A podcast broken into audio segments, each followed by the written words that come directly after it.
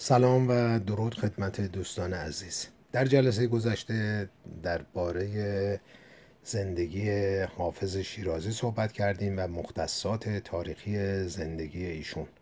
در این جلسه روی سخن ما بیشتر بر سر اشعار حافظ هست و دیوان متعلق به ایشون و سبک شعری ایشون در حد مختصر و به طور اجمال.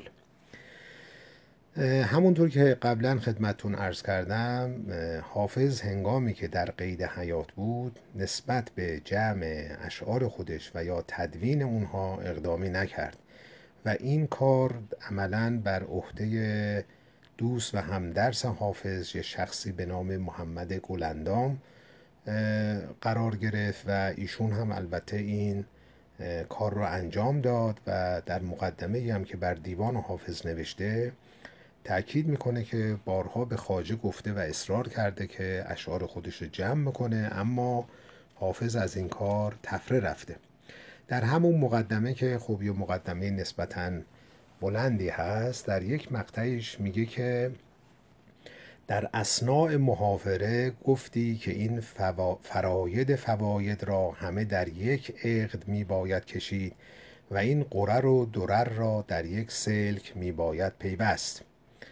یعنی اینها رو ما باید جمع بکنیم. و آن جناب یعنی حافظ حوالت رفع ترفیع این بنا بر ناراستی روزگار کردی و به قدر اهل عصر عذر آوردی. بنابراین حافظ تفره می‌رفته. چیزی که محمد گل اندام در صحبت با ایشون شنیده و این رو نوشته. بنابراین حافظ در سالهای پایان عمرش که مواجه هست با حکومت تیموریان.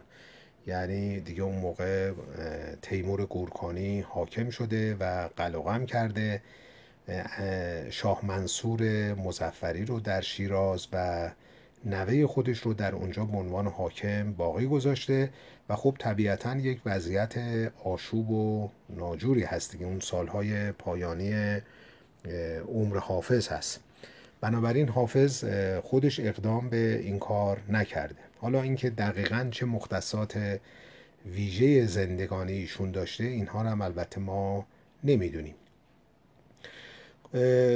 اون جمعی که محمد گلندام انجام داده یعنی خود اون الان در دسترس ما نیست. یعنی اینکه چیزی به نام خط یعنی شخص محمد گلندام این به دست نیامده ولی نسخی که از روی او نوشته شده و یا نسخه های دیگری که به هر حال توسط کاتبان و ناسخان نوشته شده کهنترینشون که الان در اختیار ما هست مربوط به سال 801 و 803 هجری قمریه که یه چیز حدود مثلا ده سال بعد از درگذشت خاجه حافظ این نسخ موجود هست و مورد استفاده قرار گرفته و خب بسیار متنوع هم روی دیوان و حافظ کار شده. یعنی افراد زیادی از ادبا دانشمندان و افرادی که به حال خودشون رو صاحب نظر می‌دونستن تصیحاتی رو انجام دادن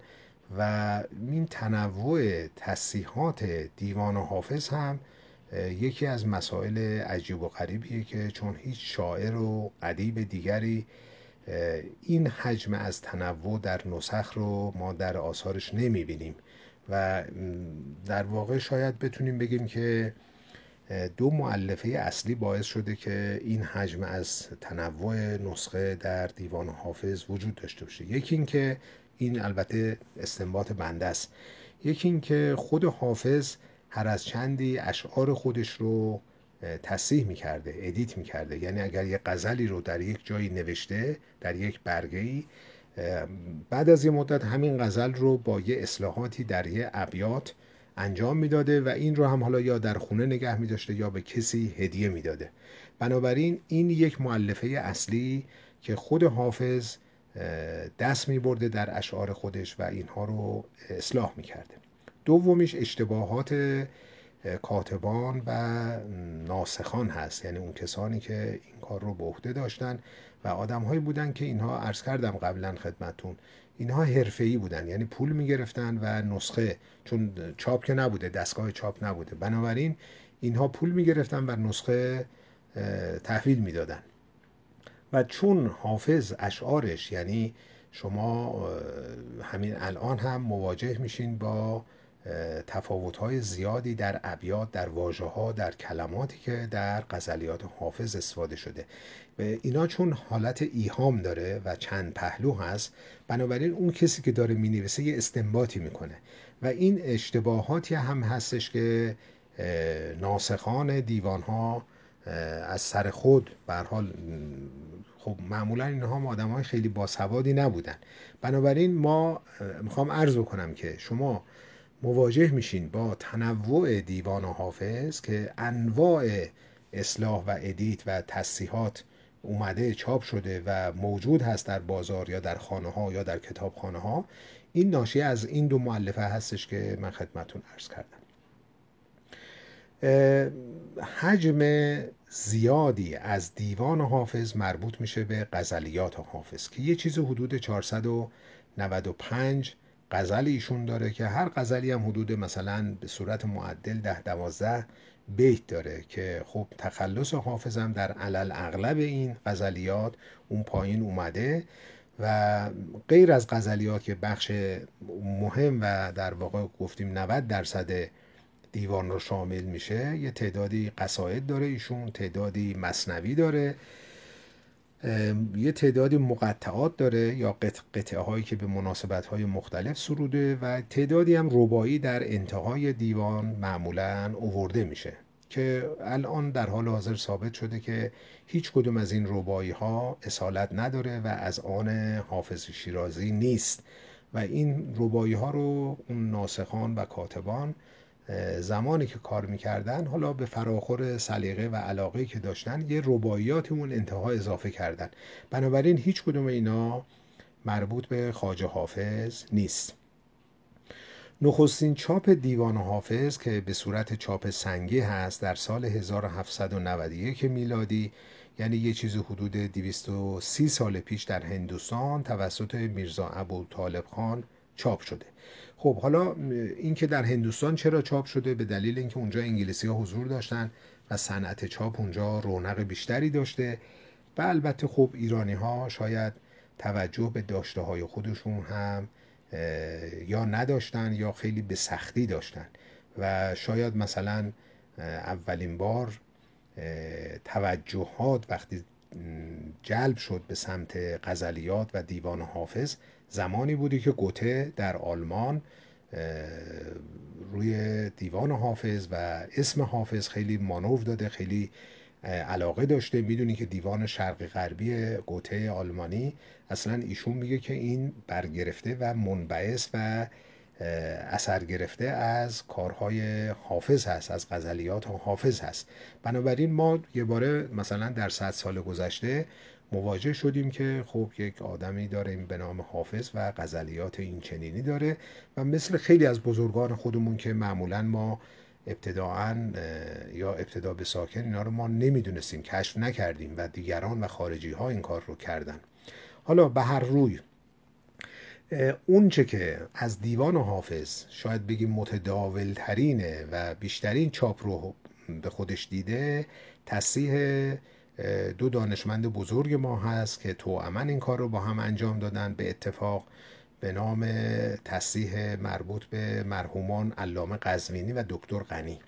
این تقریبا می‌تونیم بگیم که متداول ترین نسخه است. البته ارز کردم ده ها ویرایش دیگه از دیوان و حافظ شده و اینها رو هم دوستان می‌تونن پیدا کنن از کتاب فروشی ها استفاده کنن. ولی به نظر من یکی از تصیحاتی که روش میشه تکیه کرد و خیلی به نظرم متین و استوار هست تصیحی هستش که مربوط به دکتر پرویز ناتل خانلری هست. خب حافظ در سرودن غزلیات از 25 وزن شعری استفاده کرده. یعنی اوزان شعری که ایشون استفاده کرده 25 70 درصد هم روی چهار وزن تکیه کرده که خب ما راجع به عروض و قافیه و اوزان اینجا نمی‌خوایم وارد بشیم ولی می‌خوام عرض بکنم که حافظ تقریبا تمرکزش بیشتر روی این بوده که اندیشه خودش رو برسونه و اون تنوع شعری رو شاید لحاظ نمی کرده در اشعار خودش. از طرف دیگه هم خب می‌دونین که دیوان حافظ در هر خونه پیدا میشه. یعنی در هر ای فارسی زبان یا ایرانی که شما سراغ بگیریم می‌بینین که یه دیوان یا حالا چند دیوان از به صورت متنوع از اشعار حافظ در منزلشون وجود داره و خیلی جاها هم استفاده میشه دیگه. مثلا در اعیاد مثل عید نوروز یا شب یلدا به ویژه با فالی که گرفته میشه. و گفته میشه که پس از قرآن پرتیراژ ترین کتاب در ایران همین دیوان حافظ هست با اینکه در هر خانه وجود داره در هر کتابخانه وجود داره ولی هر ساله تعداد زیادی از دیوان حافظ چاپ و منتشر میشه که الان هم البته در فضای مجازی بسیار گسترده اینها وجود داره. حافظ در سرودن غزلیات خودش از شعرای گذشته یعنی از شعرهایی که قبل از خود ایشون بودن مثل رودکی، فردوسی، نظامی، عطار، سعدی، مولانا خیلی بهره برده و اینها رو اندیشمندان و ادبا نشون دادن که اشعاری از این شعرا مورد استفاده حافظ بوده یا به استقبال این اشعار بزرگان رفته. حافظ همچنین به شاعران پس از خودش بسیار اثرگذار بوده خیلی اثر گذاشته و حالا در ایرانی ها که دیگه میگن که بعد از حافظ شاید به بزرگی حافظ ما شاعری نداشتیم و نداریم. این نظر برخی از اندیشمندان و متفکرینه. ولی خب در میان غربی ها هم خیلی به حافظ اقبال کردن ازش استفاده کردن و تاثیر پذیرفتن. مثل گوته آلمانی مثل ویکتور هوگو بالزاک آندره نیچه امرسون و افرادی بسی بیش از این از حافظ استفاده کردن و اسم بردن نام بردن و تعریف کردن و گفتن که متاثر بودن. به ویژه گوته خب خیلی متاثر بوده از حافظ و اون ارز کردم دیوان شرق غربی خودش رو.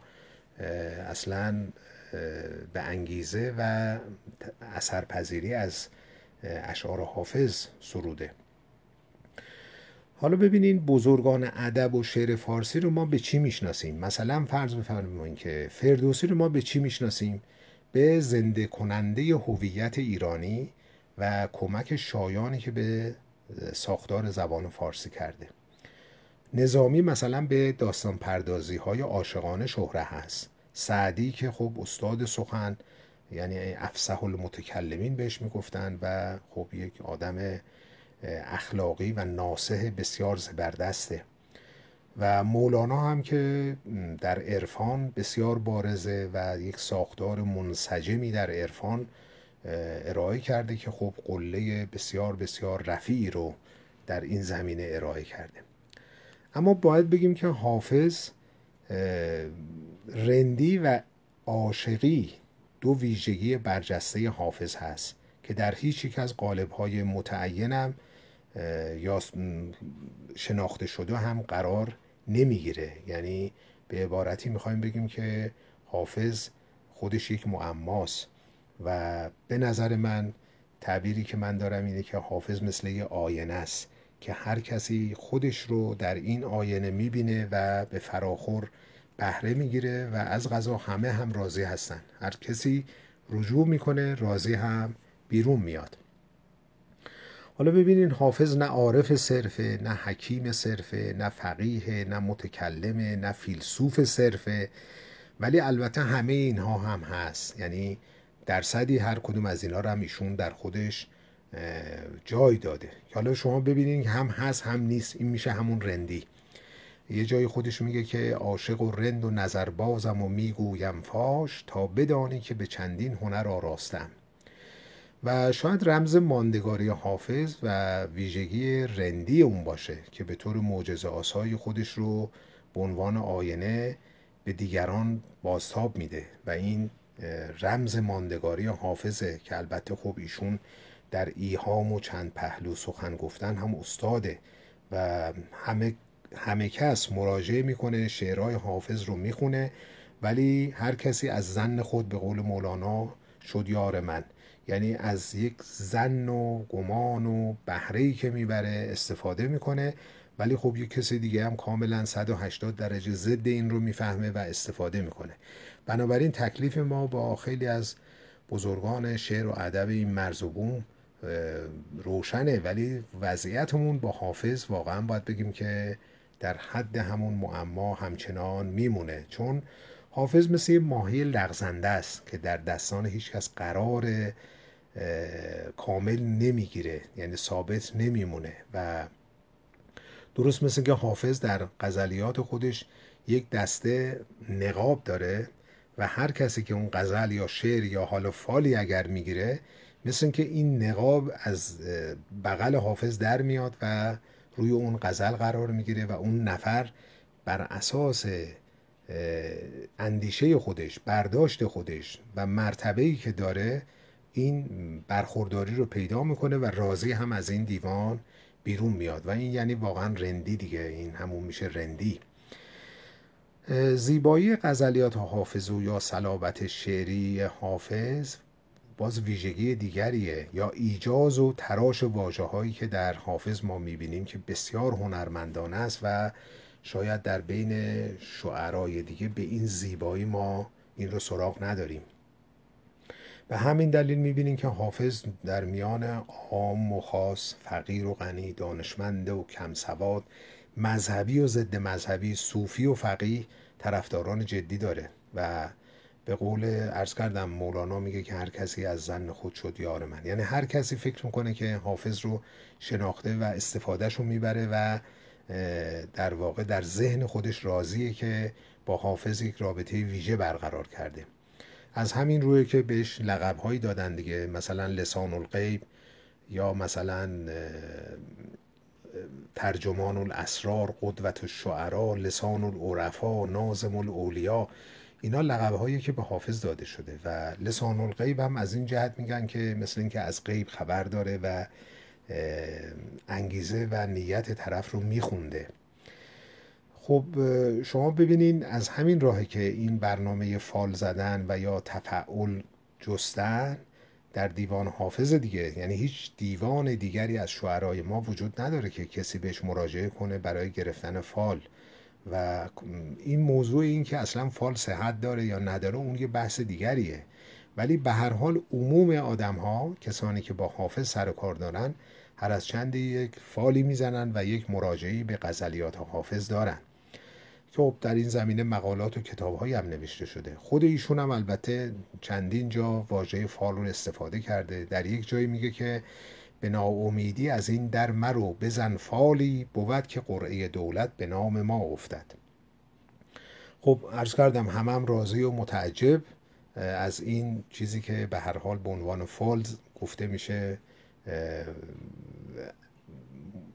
علاقمند میشه علاقمندیش هم بیشتر میشه و فکر می‌کنه که حافظ تو گویی که جواب داده به نیت درونی این آدم حالا ببینین ما یه تعدادی از وجوه رو می‌خوایم که بهش مراجعه بکنیم ببینیم که حافظ تو این وجوه چون این درست مثل یه منشوریه که وجوه مختلف داره اشعار حافظ. ببینین حافظ مثلا در برخی از اوقات شما وقتی غزلیاتشو می‌خونین یه آدم جبرگراست. می‌دونین که حافظ به لحاظ کلامی اعتقادی یه آدم اشعری مسلکه. یعنی اشعری ها هم می‌دونین که به جبر نزدیکترن.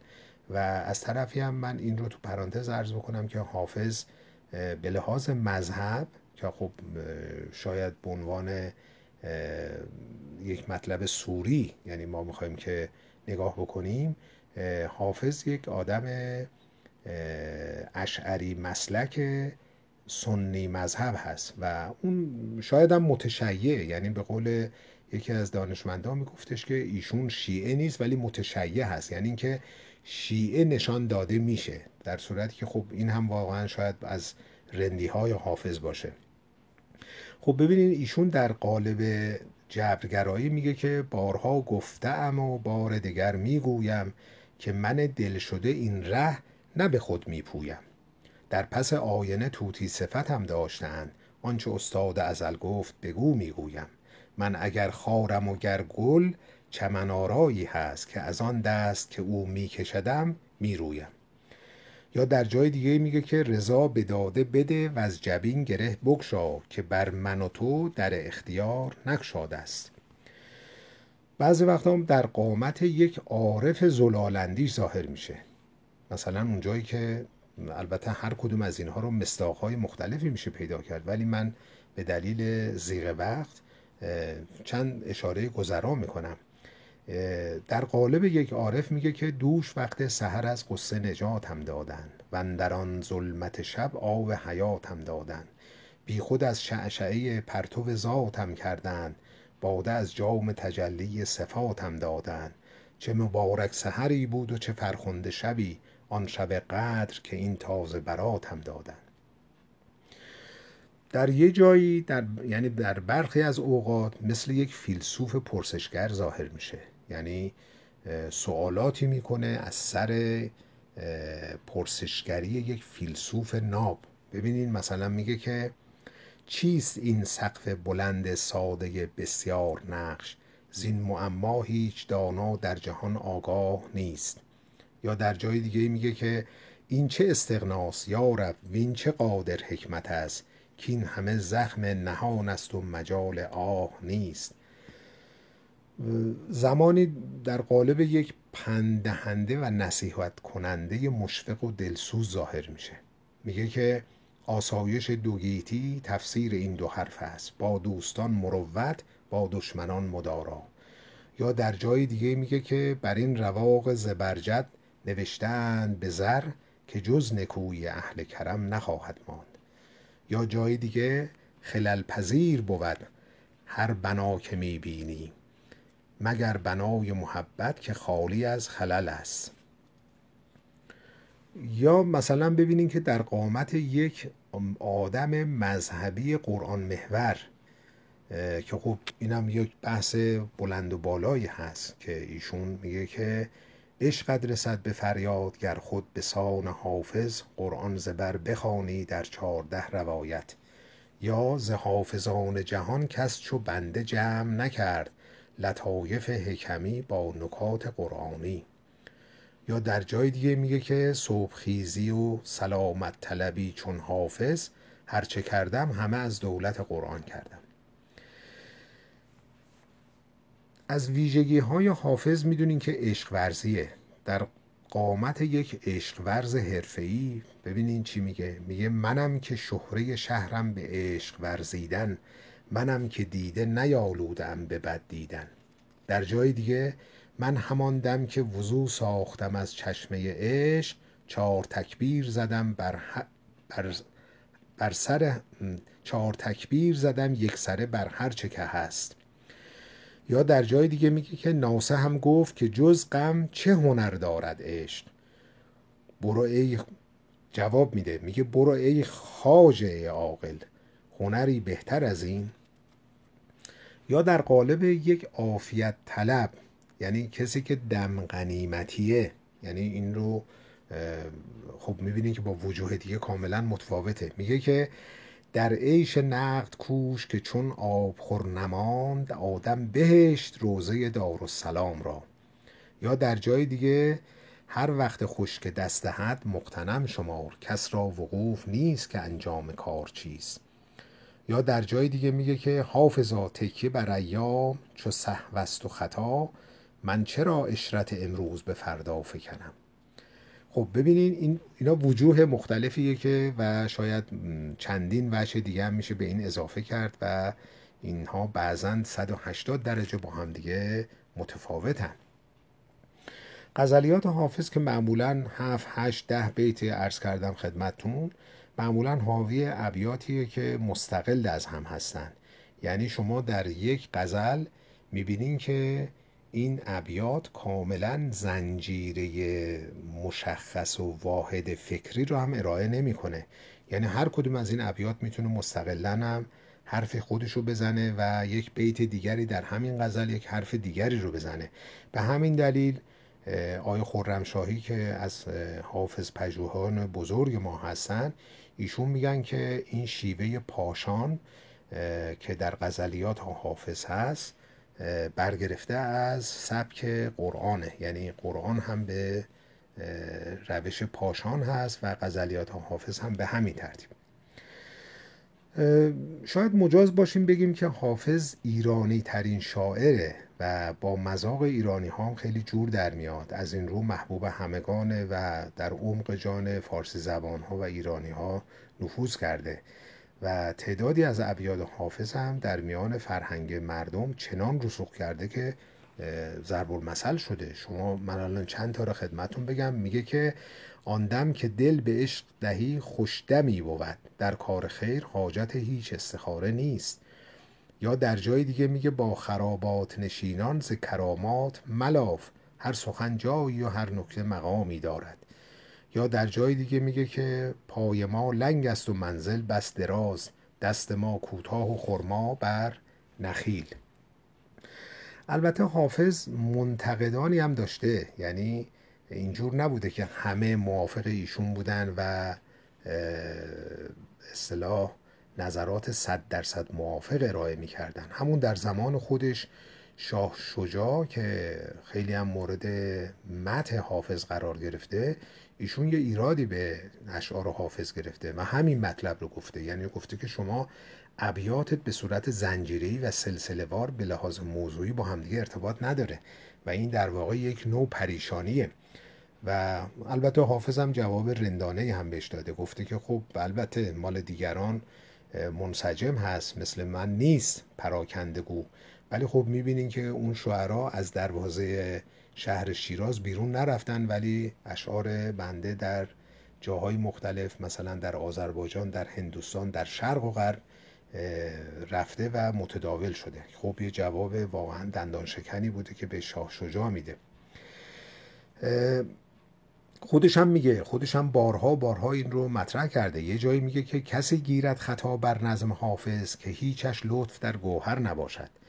و از مخالفین حافظ ما می‌تونیم مثلا اقبال لاهرور اسم ببریم. احمد کسروی یکی دیگه از کسانی هستش که یک کتاب کوچکی هم در رد حافظ نوشت و به نام حافظ چه می‌گوید. بنابراین مخالفین جدی هم داشته حافظ. و شاید هم الان در حال حاضر باشند چون مطمئنا در طول تاریخ بوده و همین الان هم ممکنه که مخالفین وجود داشته باشند و خب البته ایرادی هم نداره. به نظر من در نقد و انتقاد هم باید باز باشه. هر کسی بتونه نظر خودش رو مطرح کنه در قالب یک مقاله در قالب کتاب در, در قالب سخن. به هر حال این می‌خوام بگم که آزاداندیشی رو ما باید با ظرفیت کامل بپذیریم و حالا چه در مورد حافظ چه در مورد سایر اندیشمندان و بزرگان. خب حافظ به هیچ یک از مکاتب فکری و یا بزرگان عرفان و تصوف هم وابسته نبوده. یعنی اساسا ایشون به دنبال پیر و خرقه و این مسائل هم می‌دونین که نبوده. ولی خب حافظ یه نکته حائز اهمیت رو می‌خوام عرض بکنم. چون حافظ دوران جوانی داشته دوران میانسالی داشته و دوران پیری داشته. و خب این اشعار برای ما خیلی مسجل و روشن نیست که کدومی که از این غزلیات یا ابیات مربوط به کدوم دوره زندگانی حافظ هست. این هم نکته ای هستش که به هر حال شاید در آینده پژوهش های بیشتری در این زمینه انجام بشه. خب ایشون اعتقاداتی هم بعضا ارائه می‌کنه که نشون میده که یک سره در واقع همه چیز رو می‌بره زیر سوال. و این هم از اون رندی های ویژه حافظانه است. یه جایی میگه که تا بی سر و پا باشد اوضاع فلک زنده است در سر هوس ساقی در دست شراب اولا. یا یه جای دیگه میگه که جهان و کار جهان جمله هیچ بر هیچ است. هزار بار من این نکته کردم تحقیق. که خب نوعی از اون غزلیات یا رباعیات خیامی هست. یعنی حالا خیام به معنایی که حالا اون بحثشو من قبلا خدمتون ارائه کردم به هر حال اون رباعیاتی که به نام خیام مطرح میشه که در واقع یک نوعی پوچنگاری هست نسبت به زندگی. ولی خب در مقابلش باز میگه که یعنی حافظ در مقابل این یعنی 180 درجه در مخالفت با این میگه که نیست در دایره یک نقطه خلاف از کم و بیش که من این مسئله بیچون چرا می‌بینم؟ یا در جای دیگه میگه که تو را از کنگره عرش می‌زنند سفیر ندانمد که در این دامگه چه افتاده است. یا در جای دیگه میگه که هیچ کس نیست که در کوی تو اشکاری نیست. هر کس آنجا به طریق هوسی می آید کس ندانست که منزلگه مقصود کجاست. اینقدر هست که بانگ جرسی می آید یعنی این نشون میده که ساحت فکری و جهانبینی جهت داره یعنی این. ولی اون قبلی هایی که خدمتون خوندم نشون میده که حافظ به هر حال بعضی وقتا دچار تناقض هم بوده. خب حافظ ناقد و مخالف سرسخت زهد و پارسایی و صوفی و فقیه و شیخ و واعظ هم هست و اینها رو به به هر حال چوب انتقاد میرانه و در جایی میگه که واعظان که این جلوه در محراب و منبر می‌کنن چون به خلوت می‌روند آن کار دیگر می‌کنند. مشکلی دارم ز دانشمند مجلس باز پرس. توبه فرمایان چرا خود توبه کمتر می‌کنند؟ به نظر من حافظ یگان شاعر و صاحب نظری هست که به چوب انتقاد و نقد در واقع خودش رو هم مورد نقد قرار میده. یعنی ببینین شما هیچ شاید اندیشمند و ادیبی رو پیدا نکنین که دیگران رو سخت مورد انتقاد قرار میده ولی خودش رو مورا می‌دونه. خب حافظ یه جاهایی واقعا خودش رو هم در قالب نقادی و به چوب انتقاد میرونه. یه جایی میگه که حافظم در مجلسی دردیکشم در محفلی. بنگر این شوخی که چون با خلق صنعت می‌کنم. یا در جایی میگه که سراحی می‌کشم پنهان و مردم دفتر انگارن عجب گر آتش این زرق در دفتر نمی‌گیرد. یا در جای دیگه میگه که میخور که شیخ و حافظ و مفتی و محتسب چون نیک بنگری همه تزویر می‌کنن که به نظر من از شاهکارهای حافظه که خودش رو هم مورد نقد قرار میده. حافظ در این حال تناز هم هست. یعنی ایشون خیلی متاثر از عبید زاکانی بوده که خب استاد تنز و تنزنویسی در فرهنگ و ادبیات ماست و حافظم البته تنزش بسیار لطیف ظریفه و خیلی پوشیده است. یعنی خیلی شاید به راحتی نشه درک کرد ولی خب زرافت های ویژه خودشو داره. مثلا یه جایی میگه که ناسه به تن گفت که رو ترک عشق کن. محتاج جنگ نیست برادر نمی کنم یا در جای دیگه میگه که در مذهب ما باده حلال است و لیکن بی روی تو ای سرو گلندام حرام است. یا در جای دیگه باز میگه که خدا را محتسب ما را به فریاد دف و نی بخش که ساز شر از این افسانه بیقانون نخواهد شد.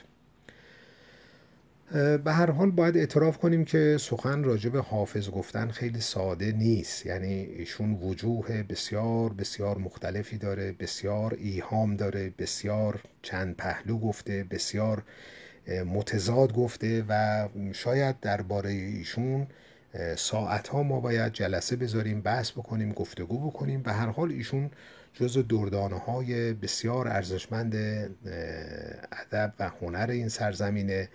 و خب زبردست تناز منتقده و البته گریزان از قالب ها و چارچوب های شناخته شده. و این بیت آخر رو من می‌خونم و شما رو به خدا میسپارم. میگه مباش در پی آزار هر چه خواهی کن که در شریعت ما غیر از این گناهی نیست. متشکرم.